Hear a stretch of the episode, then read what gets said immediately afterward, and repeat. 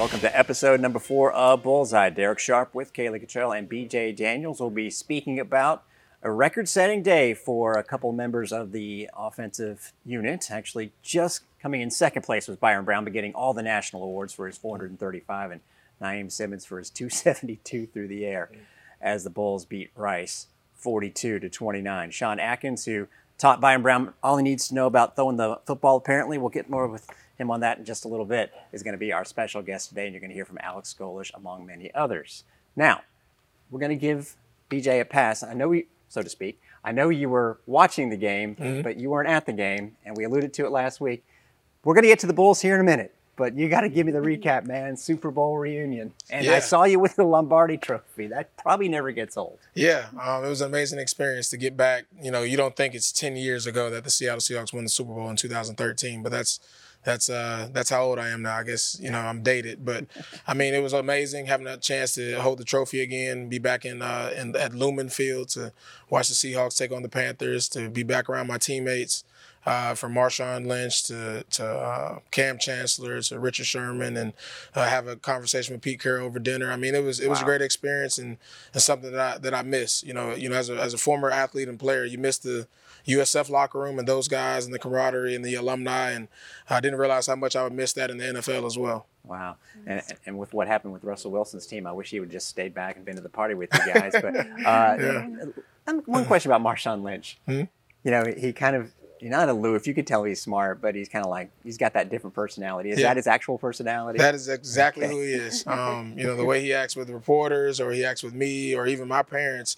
Uh, he's the same guy. You know, he, he's you either accept him or you don't.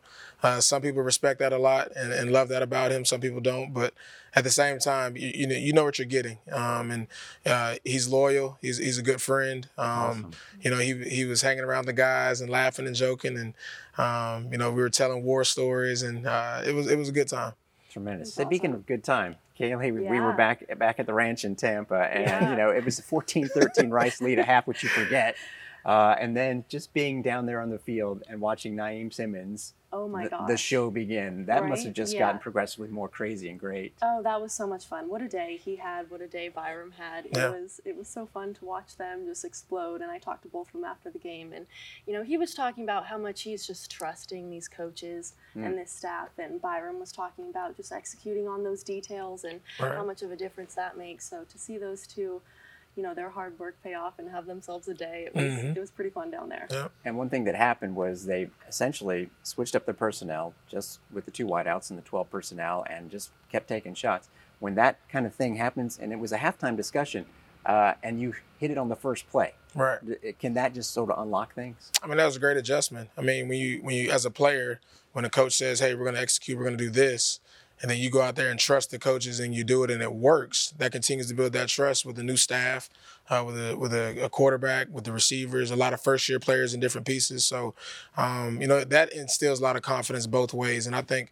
Uh, that will encourage the players to continue to play for the coaches, trust the coaches, um, and even get better and better when the season, uh, as the season continues. A couple other things on the show today that you guys want to watch out for. Now, we got to put this out there. Sometimes when, when you're watching this, obviously it's not live. We do stuff ahead of time. So we talked to the greatest receiver. You might know of this guy, Andre Davis, in school yeah. history. Yeah. He leads them in a couple categories uh, catches, yards, and touchdowns. Right. First of all, your thoughts on that character. Yeah, um, Andre Davis. I mean, what a guy. I mean, he's a Tampa native, uh, Jefferson High School. Um, I remember my first game with him uh, was against FAMU, and he scored a touchdown in that game. You know, as a true freshman. So, uh, Andre Davis has been very impactful with this university. Um, I was so happy. I didn't get to play with him all four years, uh, you know, but I was very happy the impact he's made. Um, as I was in my professional career, watching back, like he's he's still balling, he's still doing his thing, and uh, you know he knows a thing or two about playing receiver. What a cool guy. Wait till you see his headgear. Trust me on that. Now, we did record it before the game, so if you're watching it and you go, ask him about Naiem Simmons, it, it hadn't happened yet. and then Billy Mohl, who is going into the Tulane Athletics Hall of Fame, of course, the South Florida baseball coach, mm-hmm. we talk about Orion Kerkering and the chances for him to get a call up. After the interview happened, he did get that call up and he made his major league debut on Sunday. So that's why that happens. But first of all, we're gonna we're gonna start making big predictions on our interviews ahead of time. But secondly, uh, off football, I know you're a big baseball person too, Kaylee. Yeah, How cool yeah. was that to see Kirk? You know what? Like my first year, you know, covering these teams, it was during his season, so I got to be there with him in, in his last year here, and you know, watch the stuff he had and how he was throwing, and um, the the future was so bright at the time, and now to see him already here. you know, doing what he's doing now. And I've seen all the videos on Twitter from MLB from the Phillies, and they showed his dad up in the crowd just crying. Wow, I man. teared up watching it because what a moment! It's a real you know, moment, can yeah. imagine, but super proud. So you're going to see Coach Mullen a little bit, and you're also going to see your work this week. If you're ever curious what goes on behind the scenes with the video board, the big video board, you get Yeah. right into it, right? I did a pregame. I was with in-game presentation up in the control room and with marketing Mm. to kind of get a behind-the-scenes look of, of the whole presentation side of game day. It was pretty fun. So we're going to recap all of that when you see us all together again. We've got some business to take care care of until then. And uh, we're definitely covering not just South Florida here, but we're, I want to get everybody's reaction to the whole Taylor Swift thing. Yeah, we're going to hold off on that. Bullseye is going to continue with Coach Golesh shortly. And the head coach joins us now on Bullseye. Derek with BJ and Coach Alex Golesh, whose team put up a lot of numbers the other day. And actually, in our little short pregame radio thing, I asked you, could the offense explode today? And I think I saw it in your eye that you thought, and I actually heard it in your voice going into halftime when things were, you know, limited possessions. It exploded. Tell us about the brilliant idea, first of all, to go to 12 personnel more in the second half, and uh, it worked out pretty well. Yeah, you know, I, I think it's it's such a interesting deal being being in this offense. Now this is this is my second time in a year one going through it, and you kind of see it the same way where where you see glimpses, you see glimpses, you're just not quite hitting at, on all cylinders, and then at some point there's a breakthrough, and and I think our process leading up to it earned that right. Um, I, for the first time really since we've been here, I felt like in practice it was clicking like like you would want it to click, um, and certainly hopefully gives us confidence moving forward that that's what it should look like. But through those first, through the really the first four possessions, we had really five possessions, but four um, up until that last play before half. You were like inches away here, inches away there. Um, took points, which was which was good to take points, but you've got to be able to score touchdowns, especially if the other team is is able to push it down the field and do the same. So I felt like we were really close. Uh, I know you mentioned I, I put a lot of pressure on Byrum uh, saying what I said after the game, but but it was Byrum that's like, man, coach, like like, and we had we we had a a heavier personnel plan going into the game. I'd actually told Byrum we were going to probably use the third possession of the game, and we didn't. And so said, "Man, like, w- would that would that kind of give us a chance to to do some different things?" I said, "Sure, let's try it." And when the quarterback says it, you know that he believes in it. So anytime I told him, "If you got any more ideas, come come at me."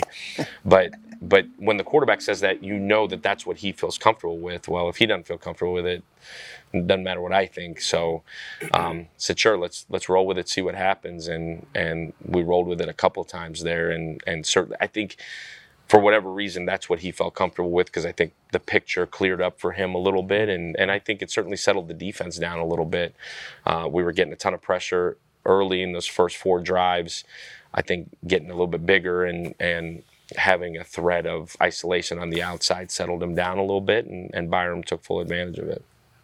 Interesting. And the guy that I know you're a big fan of, BJ, took advantage on the outside a few times. What did you think of Naiem?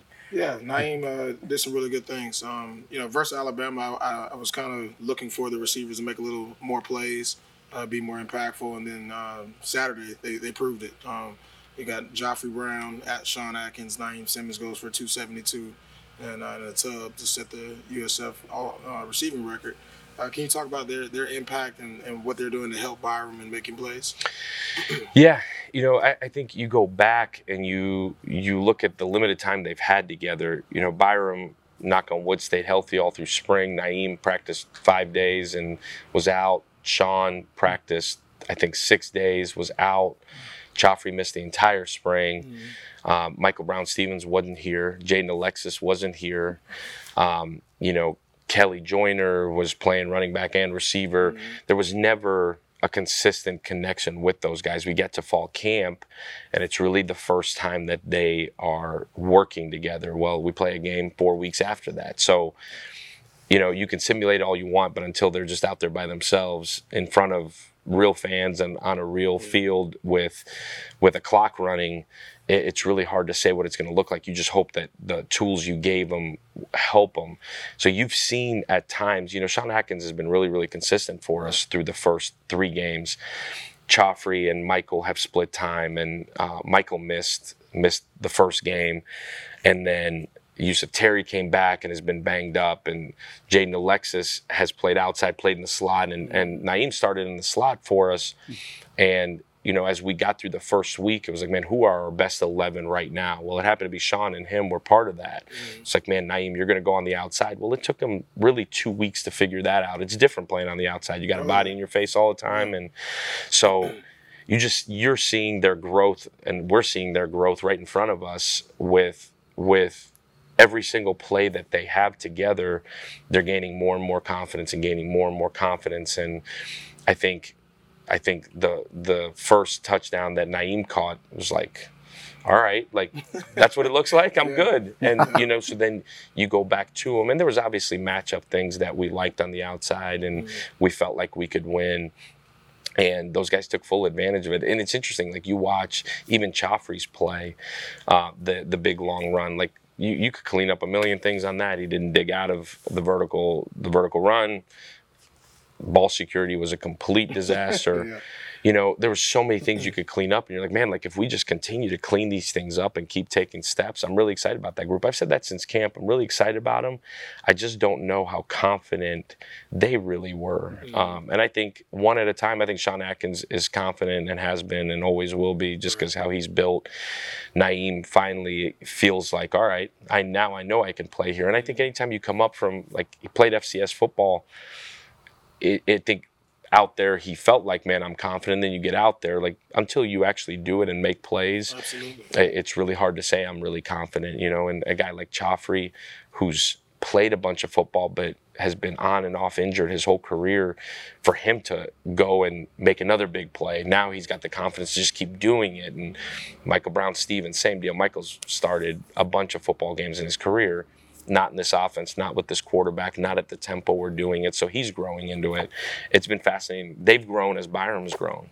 You mentioned the position switch for Naiem, and I know that you, have talked about this already, but if you guys didn't hear, you, you, you kind of gave him a pep talk. So some people from Navy have been asking me, anyone you're giving a pep talk to this week? Just kidding, just kidding. there were a couple, speaking of confidence, moments in the game that, that could have gone in the wrong direction. First of all, when Day Day and later Jalen both got hurt, they both returned, you know, adding to the tough dudiness of this squad. But also, you know what I'm talking about, third quarter, when you're inches away from 27-14 and next thing you know you're behind. And actually the, the, the offense had to punt but the defense comes out makes a stop at midfield. Boy that to me was everything. It becomes an afterthought when you see all these records but it seems like it was no big deal for you guys. Yeah I, I think i feel like in every game we've had some monumental moments as we build this thing. You know it, for us, it's year one. For half the guys in that locker room, it's year one. So every situation that happens can be spun any way you want it to be. It could be a negative, it could be used as a learning tool. I've strained to make all of these learning tools, and you drill and drill and drill a next play mentality. And, you know, I talked about the Alabama game, the, the interception on offense and the defense, you know, what that their approach was to the next drive and getting a stop and creating a stop and forcing a punt. You know, th- this was now flipped. Offensively, we're down on the one yard line. We fumble it. Like so many negative things come out of that. You're like you're on the one yard line. You got to be scoring, and you turn it over, and then the very next play, Rice scores like a 14 point swing, right? And again, like now, now what? Like, where do we go? Is this a here we go again moment, or is this truly a next play mentality moment? And in the same breath, the defensive guys are coming off, and I'm just standing there. I want to see what the reaction is, and because we we've empowered these guys to lead each other and push each other and love each other. Those offensive guys are standing there getting ready for after the kickoff, and they're now dapping the defensive guys up and say, "We got you, we got you, we got you, we got you." Like powerful moments, like publicly, like probably n- doesn't matter, and nobody really cares for us. And for me, certainly leading the leading the program, those are monumental moments. Do they equal wins? I, I think at some point they do. Us coming together and actually truly playing for each other, like that's powerful and also really hard to do. Now we go on the road and it'll be another first and another new, like like conference win on the road. Like how do we do it? Well, we just go to work, next play mentality, work work as hard as we possibly can, work really smart, and then play harder for longer. And there's going to be moments in this game coming up on Saturday where they could go either way. And as long as we continue to respond, because not all the responses are always positive, and for us, really love up and empower the positive, really coach up the negative, and continue to try to get better every week. And so far, that's how it's gone. We'll see. We'll just handle the next road bump as it comes. Nice. Coach, so looking forward, um, you know, Navy, you know, so much goes into their offense and the different things that they do. Um, obviously, they're not, they can't be traditional wing tee, and they kind of get away from that a little bit. Um, and it also provides limited times of possessions um, for an offense. So, in preparation for this week, offensive and defensively, what are you preaching to the guys or, or really harping on this week? Yeah, I think the biggest thing with this Navy team is that they're uber disciplined, as you would assume they would be really tough, really hard nosed. They're in the right place at the right time on both sides of the ball yeah. and special teams as well. So when you're playing a team that's uber disciplined, uber tough, like you got to be uber disciplined, right. uber tough. And so that, that it's the truth. They watch the film, you know, they matchup wise, you see what it looks like, good or bad or, or neutral. They know the matchups. Now it's a matter of us executing at a high clip really different offensively. So the discipline this week, um, going in, starting with yesterday morning, like every minute of every day, there's something that you can teach and coach and get better at. That's a challenge to to both sides of the ball. Defensively, they're unique too, man. The, it's a high pressure, bunch of movement. It's different than than what you're maybe used to seeing sometimes, especially when when you do what we do on offense and it'll be interesting to see their response to what we do on offense. But you're right on the limited possessions. It's the same way we went into last week. We knew we were going to be limited possessions, and like the first half of that Rice game, you look back and you're like, man, first of all, that happened really quick, and second yeah. of all, you had four opportunities. Like, man, four opportunities. You better go take advantage of every right. single one. So I think it'll be similar in that sense. We got to get off the field defensively. That's the the big challenge to us. You know, we we had five, four opportunities on defense on fourth downs to get off the field on Saturday. Offensively, you got to convert third downs and you got to keep drives alive. So you got to be able to take more chances and you've got to be able to convert points and sometimes three is is not detrimental but it's certainly a kick in the in, yeah. in the backside to take 3 mm-hmm. points so we got to be uber disciplined. We got to be really, really aggressive when we get opportunities to be aggressive. But what they do on offense, if you're not disciplined in what you do, they're house calls. Right. So every single play matters. Every all eleven being locked in at the same time is really, really important. And it's it's different. So anytime it's different, you got to pour more into it to make sure that the end result is what you want for the record, when you look at the box score and see that Rice was four or five on fourth downs, the Bulls were zero for zero. You were going to go for it twice. One was the PI, one was the you had to settle for the field goal after the penalty. You mentioned Navy. Now, normally it's about, and you say it and I agree, it's about us, not so much about the opponent. I'm not talking about that from a prep standpoint. I'm talking about the experience this weekend. You know, it's not just a normal road trip. You're going to allow your guys to sort of admire what's going on up there in Annapolis. Um, no. um, for us, it's it's the next opportunity, and just ha- so happens to be that it's on the road. Uh, you know, obviously we're aware of who we're playing, certainly aware of the tradition and the pageantry that goes into what that place is, and have a ton of respect for for what certainly the academy is, and certainly what those young men are going to go do when they're done playing for 60 minutes on Saturday. It's it's us being the best version of us, and I don't super know that the rest of it matters they're going to be ready to play. In other words, I got to ask you, you know, do you have uh, victories? We had a couple so far. Do you have a celebratory, if you will, post game meal? I mean, or is it just whatever whatever happens after the game? Because I'm just trying to picture, you know, I would have a certain thing lined up after every victory. Man, I guess I haven't gone that far with it. Okay, Um, all right. I could tell you, we're, we're playing these four, three thirty, four o'clock games, and not a whole lot of time to just go sit down and smash. Um, Saturday, I I called my wife on the way home, asked her if we had any food. She said she could warm up some pizza, and so I ended up door dashing sushi There you go. um, on. Uh, man, I don't even remember before that. So I guess the answer is no. Well, while you're thinking of it, though, I'm going to blame you for something.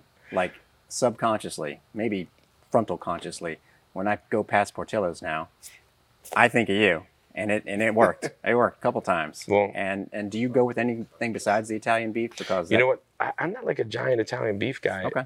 I, I, I actually really like the burger. Uh, believe it or not, burger, cheeseburger, um, the cheese fries. Um, the Thought about that. the brownie shake. Sometimes it's a bad deal.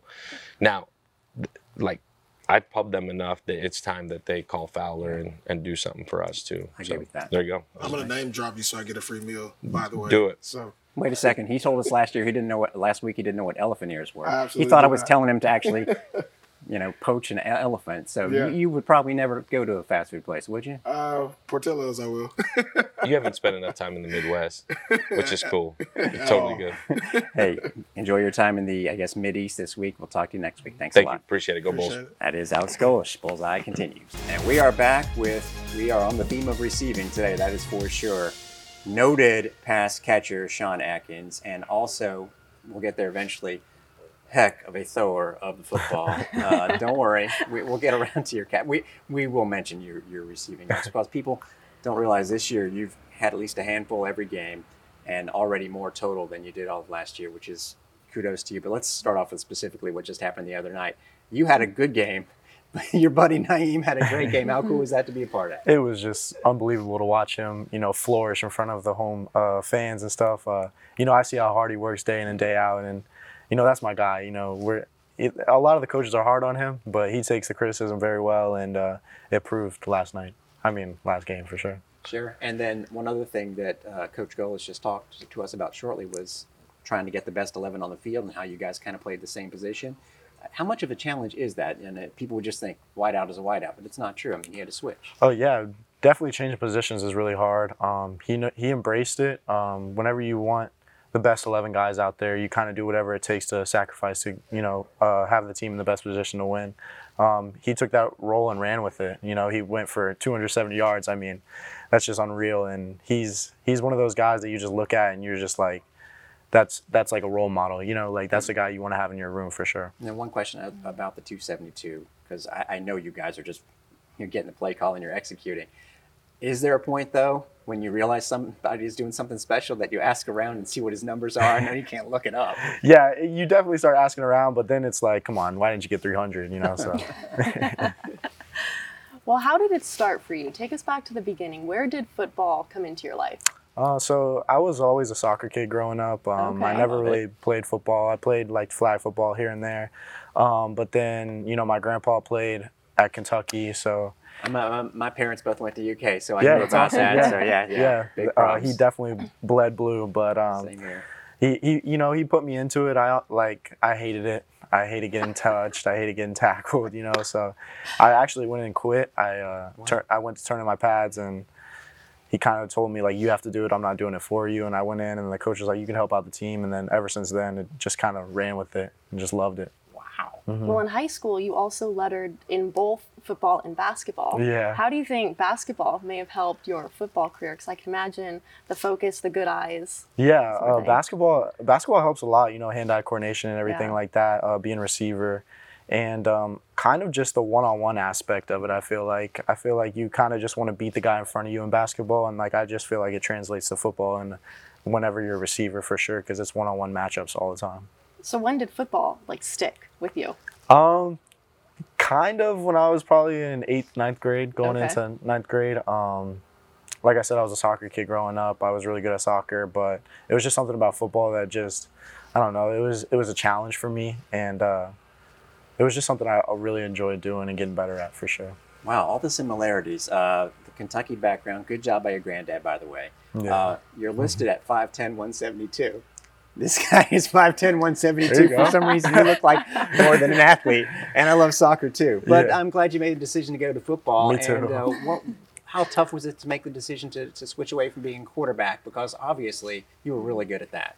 Uh, it wasn't that hard. Um, you know, the coach still promised me, you know, a lot of touches and like putting in packages for me to play quarterback. Um, but it, it was just something that I always enjoyed doing at receiver because whenever you're a quarterback, you want to say you're an athlete and go play receiver. So when whenever roles flip, you want to be quarterback, and so it wasn't that hard. But I like quarterback as well. Well, uh, let me ask you about the two point conversion. Of course, we had the double pass before that against FAMU, but the two point conversion, were you lobbying for that? I mean, it, it- the situation in the game called for at some point probably a go for two, but you could not have dreamed it up better, especially after you had bragged about how you know you can hang with Byrum to throw the ball to him. Yeah. How did that come to be?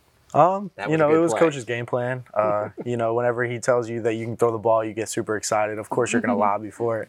Um, but you know, just throwing it to Byrum, I just I think that's so cool to me because it finally is like, here, bro, like I got you back. you know. Well, But you, uh, have, you haven't always been, you know.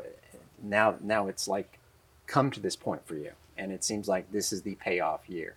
But you started off, you know, as a walk-on. People that don't know the 38 is kind of a walk-on receiver number, Yeah. but you decided to keep it. Take us through that part of your journey. So whenever I came in, you know, I was a really shy, really reserved guy, um, and my locker partner was Dono. So, you know, and uh, at the time there was a rapper out that was going vir- viral and stuff, and he, his nickname was 38 Baby. So then Dono kind of just gave it to me like 38 Baby, and it was kind of cool because like a lot of the guys they didn't know my name at all. So like whenever they saw me, they'd be like, "What up, 38 Baby?" You know, just so, so I kind of just took it and ran with it. With your journey here, how different is it from when you took the field the first time to now? Uh, it's it's a lot different. You mm-hmm. know, it's it's cool to actually you know be able to impact the in the game in a sense, but it is it's super cool whenever you go out there for the first time. You know, as a freshman, sophomore, whatever you want to call it, and then but just being able to you know see the fans and just interact with the fans, and then them interacting with you after the games and stuff. I think that's the coolest experience for sure. Well, here I thought 38 would have been maybe an homage to Antonio Langham or George Rogers. But not, a lot- not a lot of 38s in football history, by the way. Yeah. Uh, Coach Golesh mentioned that the receiving group it's coming together, and people just don't realize some of the guys weren't here yet. Michael Brown Stephens, Jade Alexis, Yeah. guys were hurt, including you. So it really was different in the spring. Uh, how did you overcome your injury, and uh, was it was it uh, maybe it, it seems like you got back on the field quicker than even they thought? Yeah, um, it's definitely just consistency. You know, going into rehab day in and day out. You know, it's it's so repetitive in the training room, but you kind of just have to keep on grinding. You know, a lot of the guys, Naiem was hurt in the spring, Right. Seth was hurt, um, Michael Brown Stephens is still, you know, dealing with some injuries and stuff, and you know, Yui's hurt. You know, so like a lot of people are just hurt, banged up, but just you know, being consistent and going in, putting in the work is something that just allows you to get back on the field. Well, one thing that I could tell you do a lot of work in, and people, let me just tell you, especially media, when they're looking at a box score of a football game, first thing is probably total yards, and then they look at, you know, the individual stats. One thing they won't look at is a punt return where the ball maybe would have gone 15 yards up the field, but you run and get it, and it's only a four or five yard return. You can just tell it's something you've worked on. Take us through that part of your skill set because I'm very impressed. Yeah, so punt return has always kind of came natural to me. Uh, in high school, I was a punt returner. You know, took a couple back to the crib. Um, but that's just something that I feel like is something that's overlooked. I feel like there's a lot of yards that can be saved in punt return, and I kind of feel like you have to be a little bit crazy to be a punt returner. Um, but just that journey has been really cool because it's every all eyes are on you. You know, like so it's a lot of trust between the coaches and you. Um, I'm just glad that they trust me enough to put me out there and do my job. So that's a good kind of crazy. Yeah, there anybody else, if you were to relinquish your uh, punt returning duties for a second or two, was there anybody that can match your craziness on the team? I don't think so. Okay, I don't think so either. Hey, Sean, keep up the great work. Appreciate it. And you know, we barely touched on his stats. Again, 24 catches, at least five in every game so far. Last year was a career high with 19, so he has been doing it up. Stay tuned, more bullseye coming up. we have the Andre Davis, Mr. Tampa, USF's all-time leader in receptions and yards, as well as touchdowns, just ahead of Tyree McCants and Rodney Adams. Andre, what's up, baby? Not much, Sam. Good to see your face, my man. Good to see you, man. You know what? I think it, you know, when you came in as a true freshman, if I'm not mistaken, that was 2011. Right. You were killing all the starters in practice. So we knew you were going to be something. But I think it was that same year you blocked the kick against FAMU. So I said, not only is he is he a young guy who's talented at the receiver position, he's embracing special teams. You had the opportunity to go anywhere in the country, but you stayed in your hometown, still in your hometown. We'll talk about that later. Did what a Tampa kid would love to do, man. How does it feel? Tell me what life has been like since you've left South Florida. And again, you just you just lived the dream of a Tampa kid and going to USF and accomplishing so many things.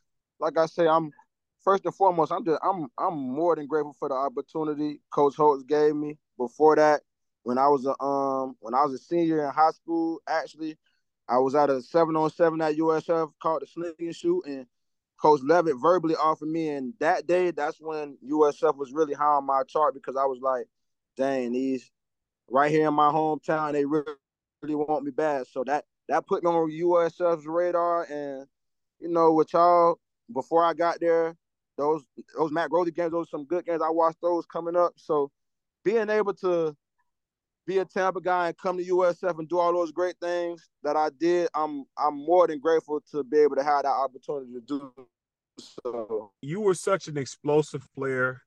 You were the type of player that not many guys could guard 101. You had deceptive speed. You had great catch radius, great vertical catch radius. What was it that made you such a special talent? The game is so different these days than it was back then. But what do you think right. developed your game for you to be such a special player? Well, I tell people this all the time. Starting from when I was like six, seven years old, my dad, like, I didn't start playing football, like padded football, until I was like 10 years old. So when I was like six, seven, I like football. So me and my dad would go outside and um he'll throw the football with me. But one thing that always stuck with me that he told me, like, he always consistently like drove into me catch the ball with your hands. Catch the ball with your hands. Like catch the ball out front. Don't let the ball get up on yeah. your body. Catch the ball out front. And that's something that I always like. It always stuck with me, and I always embraced that because like I was always one of the best catchers like of the balls. Period. I played baseball coming up, football, basketball. I play every sport, but when it came to catching the ball, like that stuck with me. That little thing right there, and I just I just took it and ran with it. And every time I would throw a football, catch the football, I would make sure I catch it out front with my hands.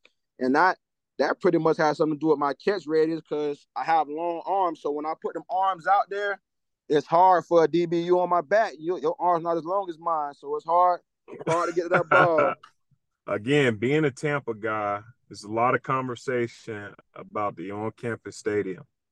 How exciting does that make you, and what dividends do you think it will pay into USF's future by having that stadium? Oh man, I'm beyond excited. I wish y'all could have seen me when the before before the indoor was built, right before the indoor was put up. I was such an avid for that because I know that on field, that on field, that on campus stadium, and that facility is going it's going to bring much more, many more recruits to the to the area, and I feel like that's what that's what USF has been deserving. That that facility, that indoor with that on campus stadium, USF is has they they deserve that for a long time. So it's great to see that, and it, I feel like it'll bring it'll bring much more, not even just recruits. It'll bring more people to the University of South Florida. Period. And then one more thing, obviously, you had such a great career at USF.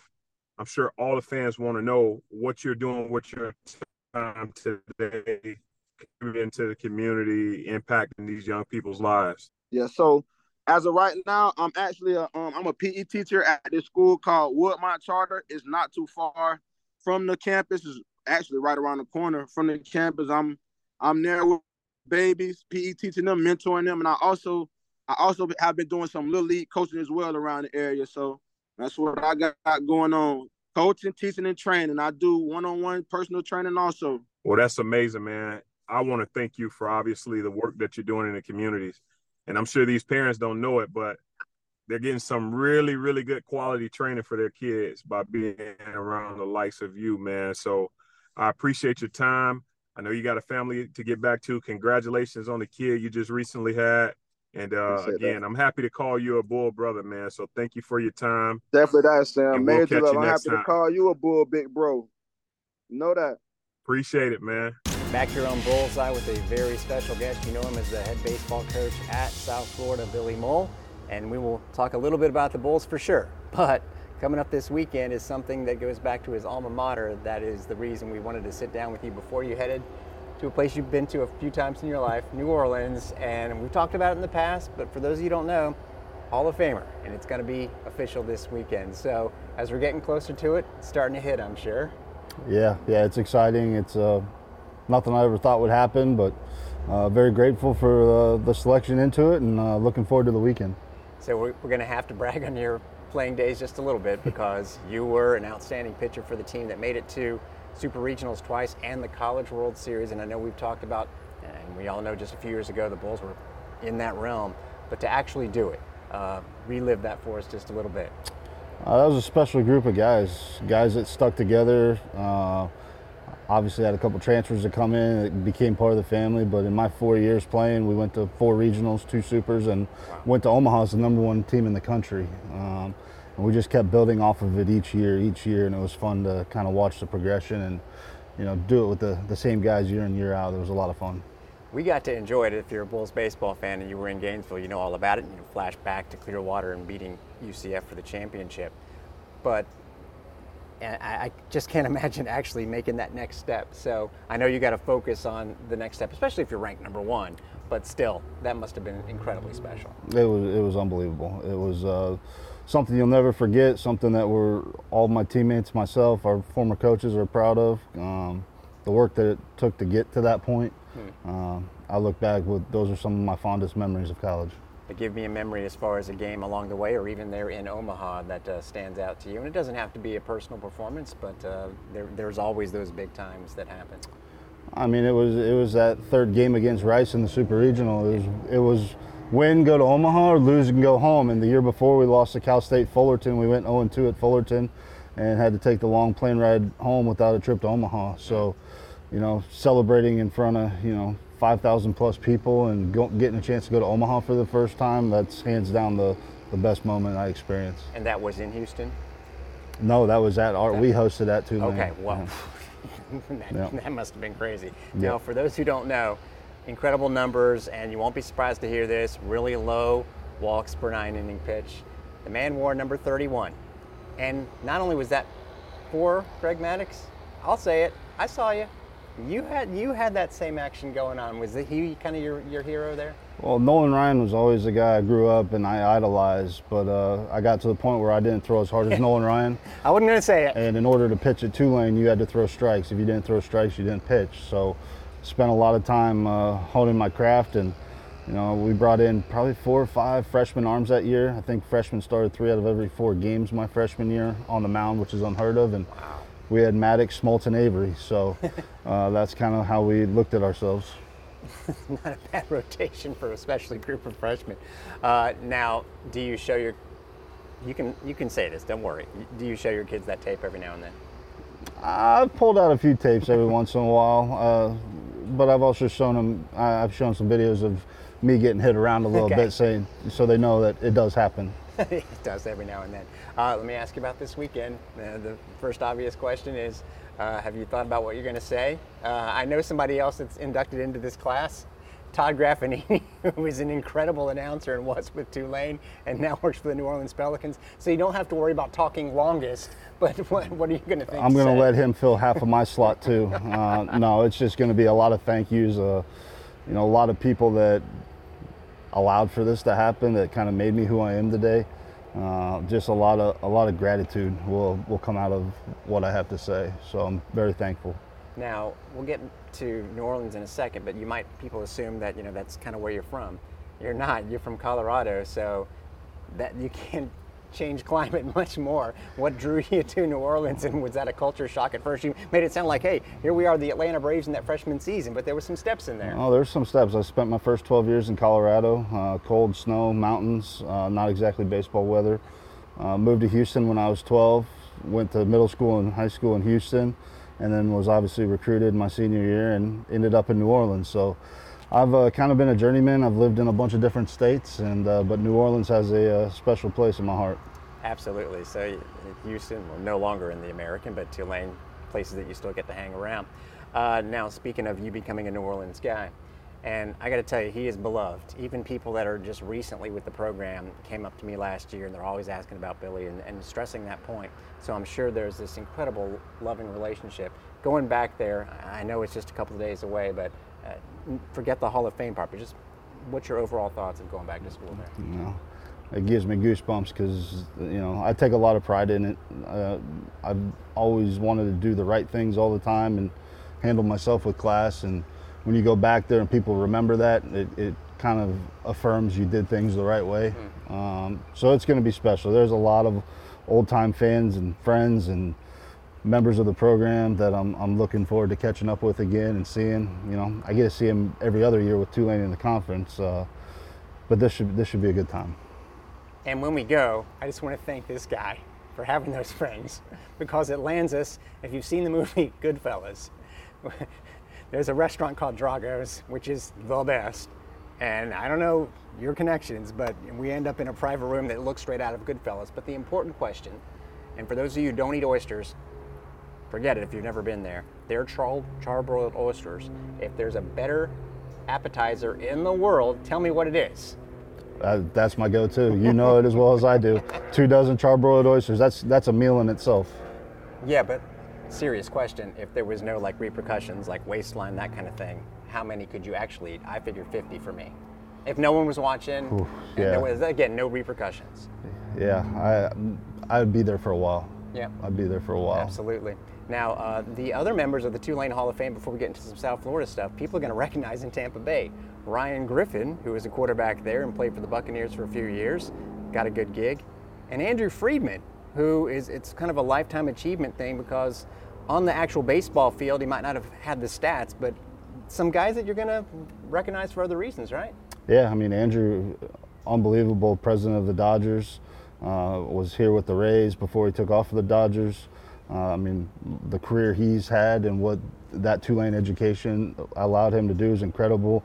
Ryan Griffin, he was a little bit after me, um, but again, played for the Bucs. Great story, and then.